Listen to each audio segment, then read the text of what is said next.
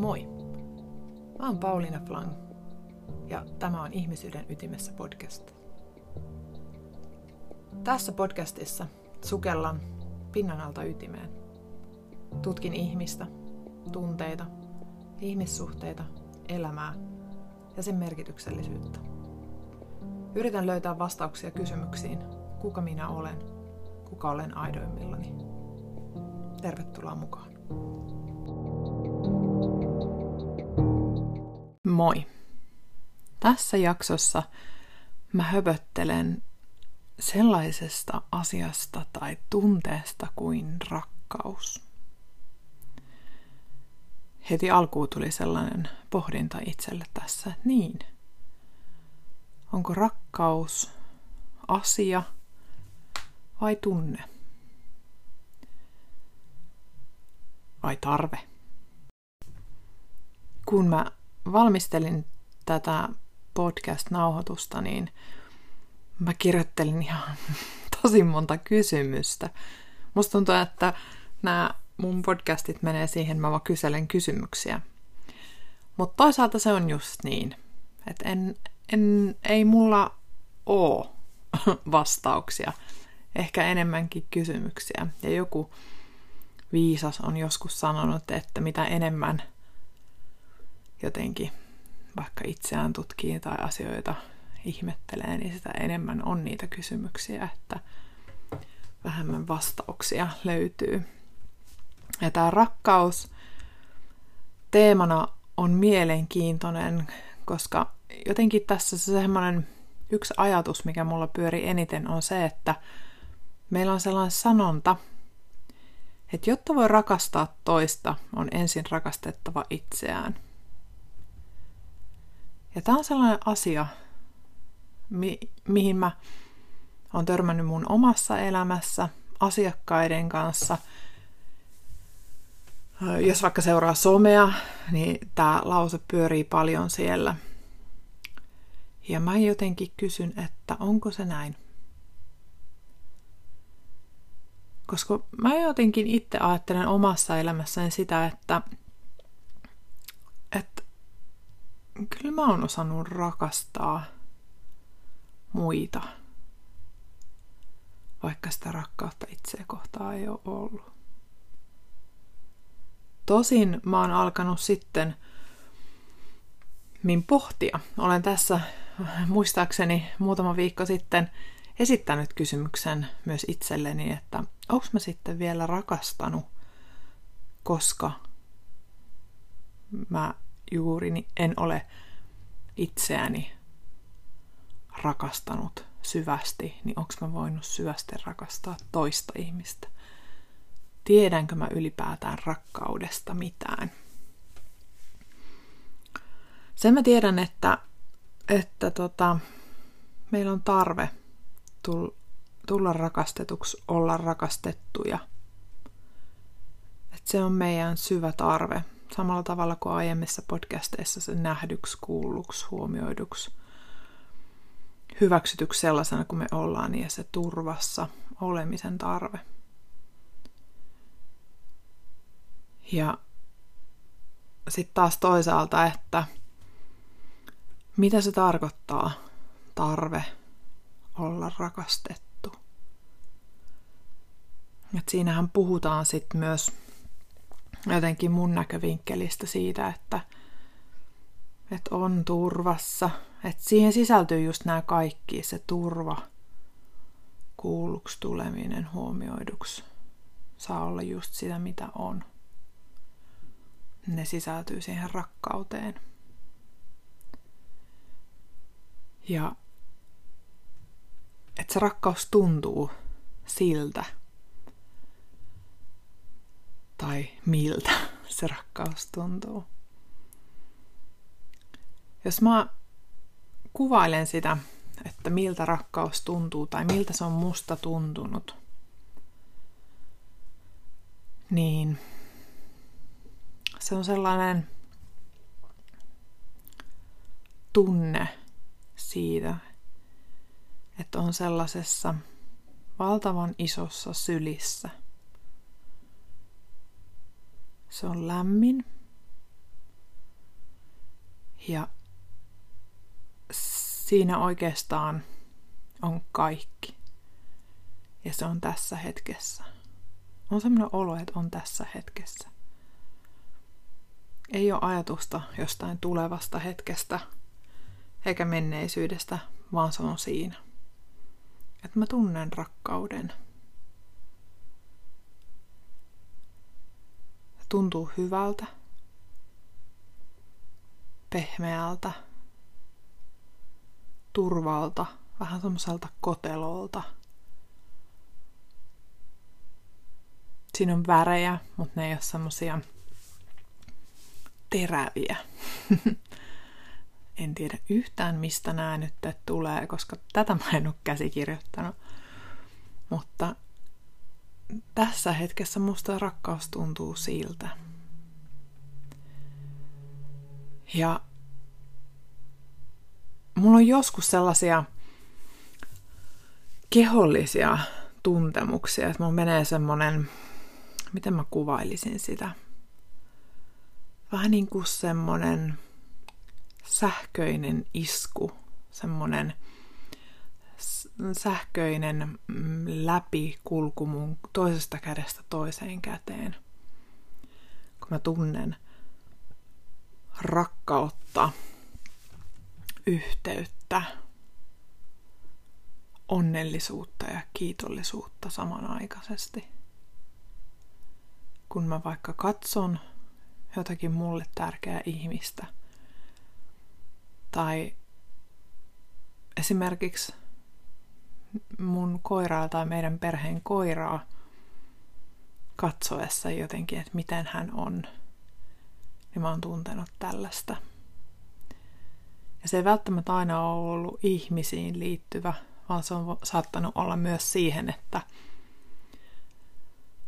että jokin tilanne, elämäntilanne tai hetki siinä hetkessä – niin se sähkövirta kulkee mun lävitte ja mulla on semmoinen olo, että näin on täydellistä. Näin on hyvä. Tässä on rakkaus.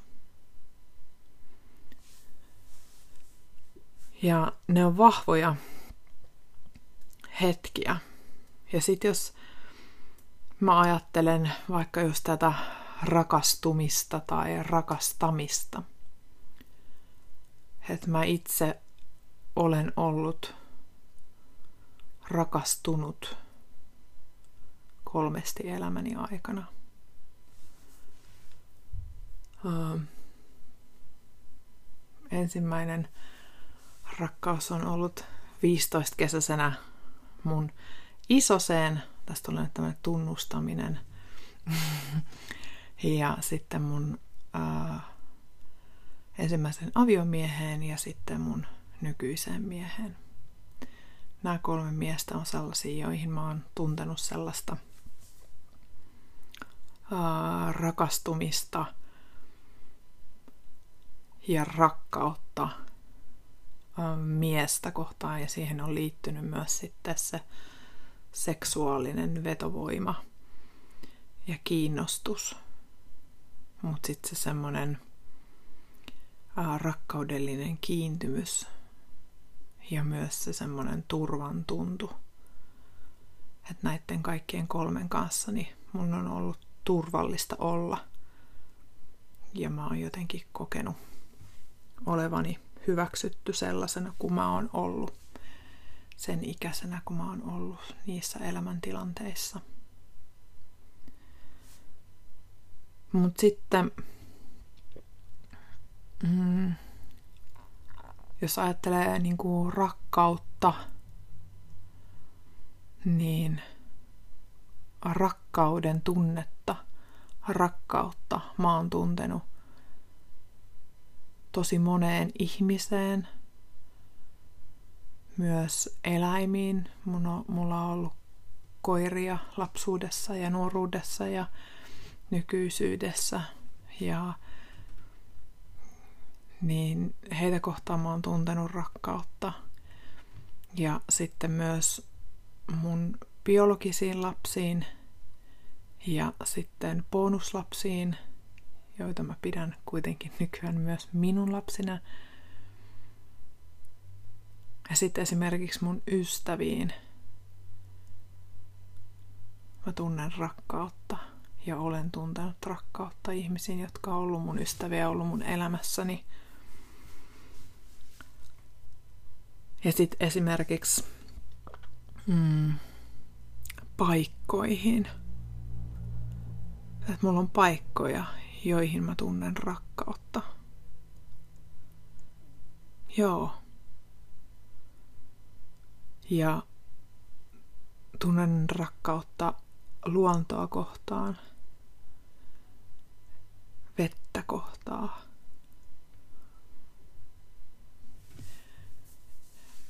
Että onkin just sitä, että,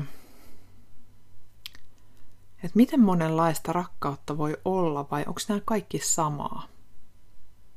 Että mitä sä ajattelet? Että onko niissä eri sävyjä? tai on niissä eri sävyjä. Mutta silti siellä on se pohja, joka on se rakkaus, samanlainen rakkaus.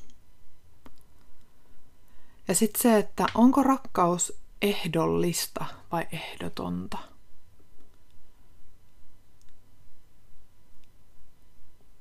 Että voidaanko me tuntea rakkautta, vaikka toinen ei rakastas meitä tai osoittaisi jotenkin. Että jos mä ajattelen vaikka luontoa kohtaan, niin no ei se luonto ole niin kuin paha. Se on ehkä neutraali. Luonto on. Niin silti luontoa kohtaan voi kokea rakkautta.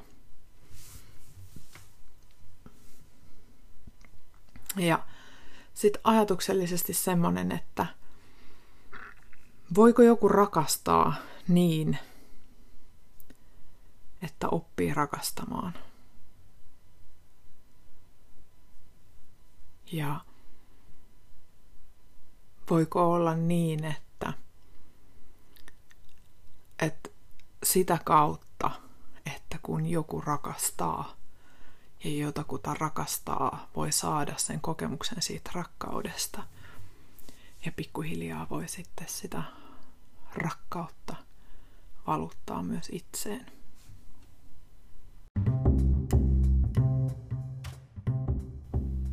Ihmisyyden ytimessä podcast.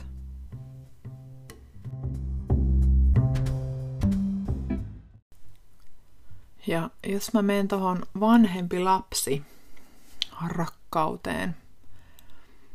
Niin tässäkin meillä on mm, tämmöisiä legendaarisia lauseita, uskomuksia, mm, ajatuksia, että äh, lapsi rakastaa aina vanhempaansa, oli se sitten minkälainen tahansa. Niin onko se näin? Että rakastetaanko me vanhempiamme paikka, varsinkin jos mä mietin aikuisena. Vaikka näissä minkälaisia.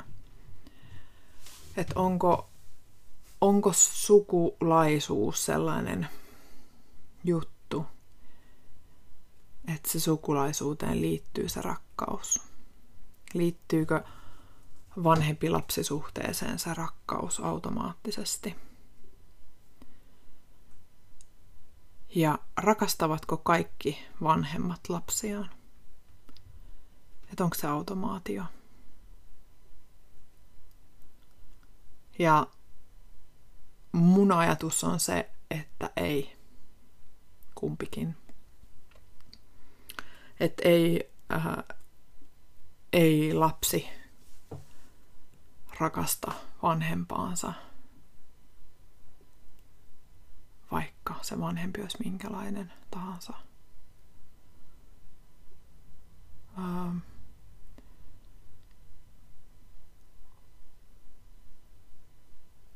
Ja se ei tarkoita aina, että, että sitä rakkautta ei ole, että se tarkoittaisi, että vanhempi olisi jotenkin paha tai olisi kohdellut tosi paljon huonosti,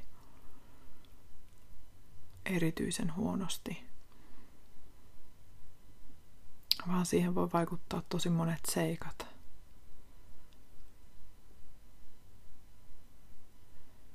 Ja sitten mä ajattelen, että mm, sitä korjaavaa kokemusta voi saada joltakulta muuta. Se voi olla vaikka se joku karvainen lemmikki, joka opettaa rakkaudesta enemmän kuin ihmiset.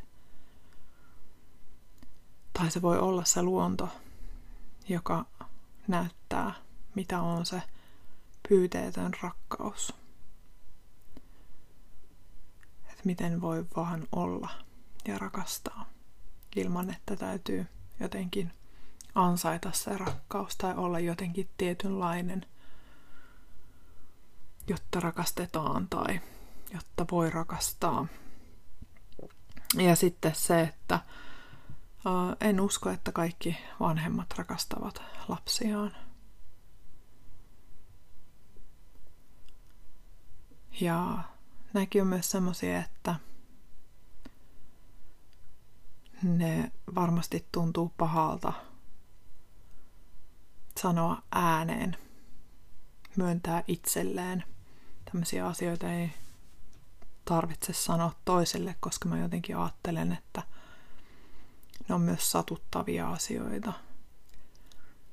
Mutta se, että me ei ehkä viljeltä sellaisia olettamuksia, että vanhempana ei jotenkaan olisi sellaisessa illuusiossa, että, että kyllä lapset, kyllä lapsi rakastaa, olimme sitten minkälainen tahansa. Eikä myöskään sillä tavalla, että lapsi jotenkin kokis, mm, että hei, mikä tässä on, että kun musta jotenkin tuntuu siltä, että mun vanhempi tai vanhemmat ei rakasta mua. Ja täällä on vallalla kuitenkin sellainen jonkinlainen uskomus siitä, että, että kyllä vanhempi rakastaa lastaan, että se jotenkin menee niin. Ja se ei välttämättä mene niin.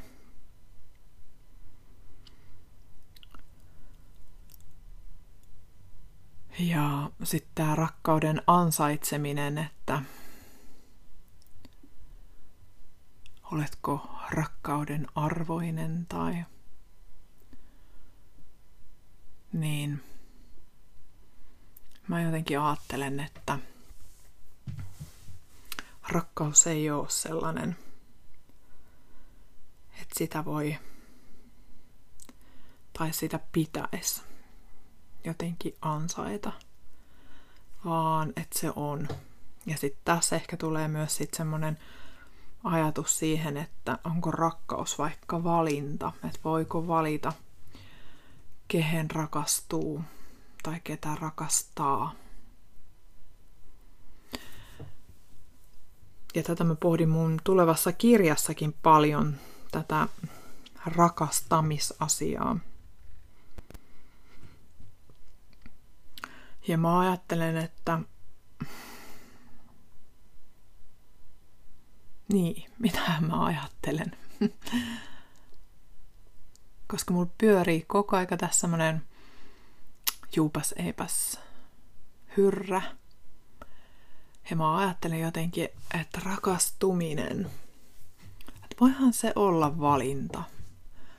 Että jos me ajatellaan, että, että me että voitaisiko me rakastua ihan kehen tahansa ihmiseen, jos me jotenkin saata sen ihmisen kanssa olla tekemisissä ja, ja mm, paljastettaisiin puolin ja toisin sitä ihmisyyttä ja ihmisyyden ydintä. Kun mä jotenkin ajattelen, että se kyllä se rakkaus siellä – tulisi siihen maaperään. Ja mä en tarkoita ehkä tällä sitten sitä mm, seksuaalista, romanttista rakkautta, Mä en tiedä, että oliko noin oikeat määritelmiä, mutta sanoinpahan nyt noin sanot. Ja sitten taas rakastaminen ihan sama. Että se on myös semmoista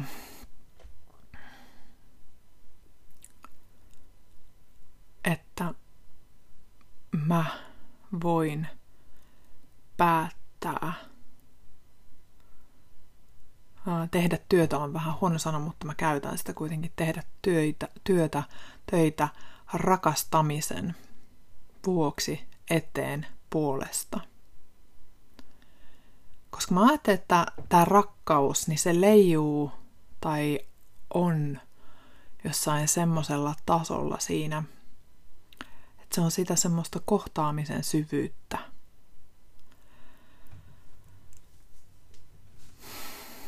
Niin ja sitten se just, että, että kohdataanko me kumppanin kanssa syvästi, kohdataanko me ystävien kanssa syvästi, kohdataanko me omien vanhempien tai lastemme kanssa syvästi, kohdataanko me sen luonnon kanssa syvästi, päästäänkö me kiinni siihen rakkauden tunteeseen, siihen tunteeseen, joka on jotenkin se, mihin meidän koko elämä, ihmisyys perustuu. Se on sitä kannattelevuutta, sitä turvaa, sitä tukea.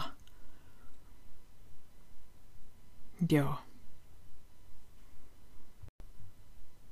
Ja mä ajattelen, että meillä voi olla ilman rakkautta suhde meidän vanhempiin tai vanhempaan, suhde lapseen tai lapsiin, suhde ystäviin. Meillä voi olla se parisuhde, se kumppani, lemmikkieläin.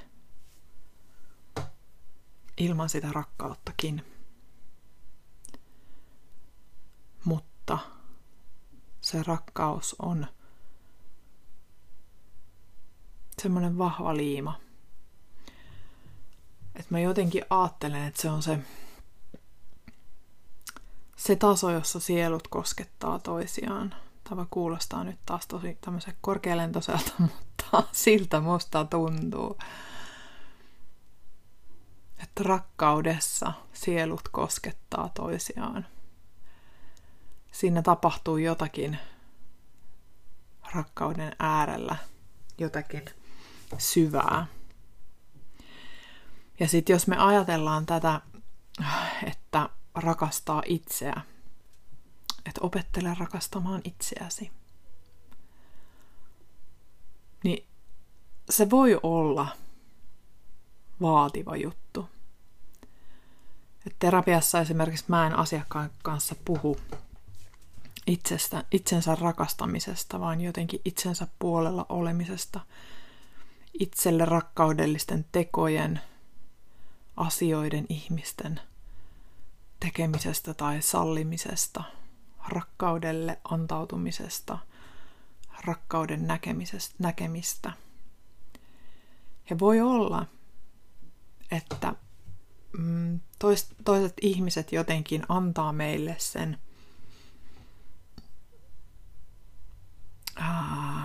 tunteen siitä rakkaudesta, sen kokemuksen siitä rakkaudesta. Ja sitten me voidaan pikkuhiljaa lähteä sitä tutkimaan itsemme kanssa, että hetkinen, että jos mä kohtaisin itseni tällä syvyystasolla, jolla mä kohtaan vaikka mun ystävät, tai miten mä oon luonnossa ja mä koen, että se luonto jotenkin on siinä, se vaan on että mitä se tarkoittaisi, kun mä olisin itseni kanssa. Jos mä kykenen antamaan rakkautta, osoittamaan, tuntemaan rakkautta kumppania kohtaan, lasta kohtaan, luontoa kohtaan, lemmikkiä, vanhempia kohtaan, niin minussa on se rakkaus. Ja mä ajattelen, että meissä kaikissa ihmisissä se rakkaus on olemassa. Se on meissä se on valettu jonnekin syvälle ihmisyyden ytimeen. Mutta taas riippuen siitä, että millaisissa maisemissa me ollaan se lapsuus, nuoruus, aikuisuus eletty, niin voi olla, että me tarvitaan herättelemään sitten jo riittää se yksi ihminen, jonka kanssa me voidaan saada semmoinen korjaava kokemus siitä, että et hei, että et mä tiedän miltä rakkaus tuntuu. Ja sä voit nyt miettiä sitä, että miltä se rakkaus susta tuntuu, miltä se on sun elämässä aikana tuntunut, koska mä uskon ja luotan siihen, että sä oot kokenut rakkautta. Ja mä tiedän, että moni kipuilee myös sen kanssa, että miten olla itsen puolella, miten hyväksyä itseä, miten tuntea sitä rakkautta itseä kohtaan. Niin tässä on vähän niin kuin semmoinen kartta. Että et jossakin tässä minussa tai tässä kentässä on se rakkaus. Että se ei ole jossakin ulkopuolella tai se ei ole jossakin kumppanissa tai ystävässä tai terapeutissa tai, tai kenessä tahansa. Se ei ole jossakin muualla, vaan se on jo sinussa. Ja siitä tunnetta voi tuntea myös itseä kohtaan. Että miten nähdä itsensä tai kohdata itsensä jotenkin niin syvältä. Olla jotenkin totta itselleen. Että voi ajatella, että hei, tätä ihmistä minä rakastan. Sen herkkyyttä, sen voimaa, sen epävarmuutta sen kaikkia tunteita, sen elämän kokemusta, sen elämän tapahtumia. Tätä ihmistä kohtaan mä tunnen rakkautta.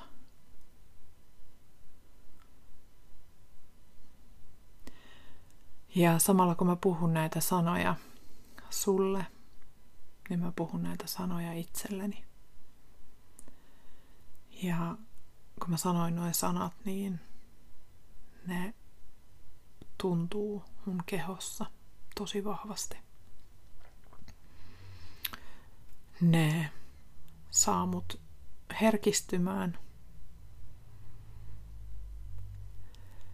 Ja tuntemaan sitä kiitollisuutta, onnellisuutta ja sitä rakkautta, että mä tunnen tässä rakkauden – Mä en ehkä tunne sua, joka kuuntelet, mutta mä uskon, että sä tunnet tässä kanssa rakkauden. Että se on tässä. Leijailee. Kannattelee. Ja nämä on mielenkiintoisia nämä mun podcast-höpöttelyt, koska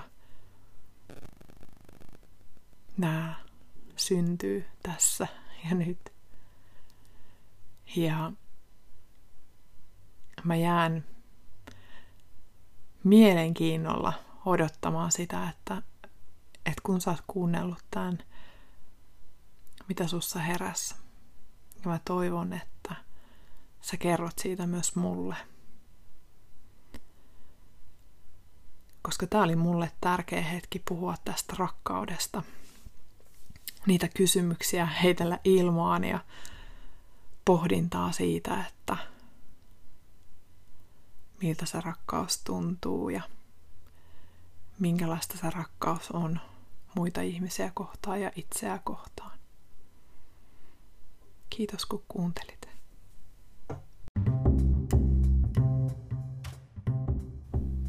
Tämä oli Ihmisyyden ytimessä podcast, jota sä kuuntelit. Laita mulle viestiä halutessasi sähköpostilla paulina.paulinaflang.fi ja Instagramista löydät paulina.flang. Ja sieltä löydät myös nämä ihmisyyden ytimessä vieraat, joiden kanssa mä oon keskustellut monista asioista. Kiitos ja mukavaa elämää juuri nyt.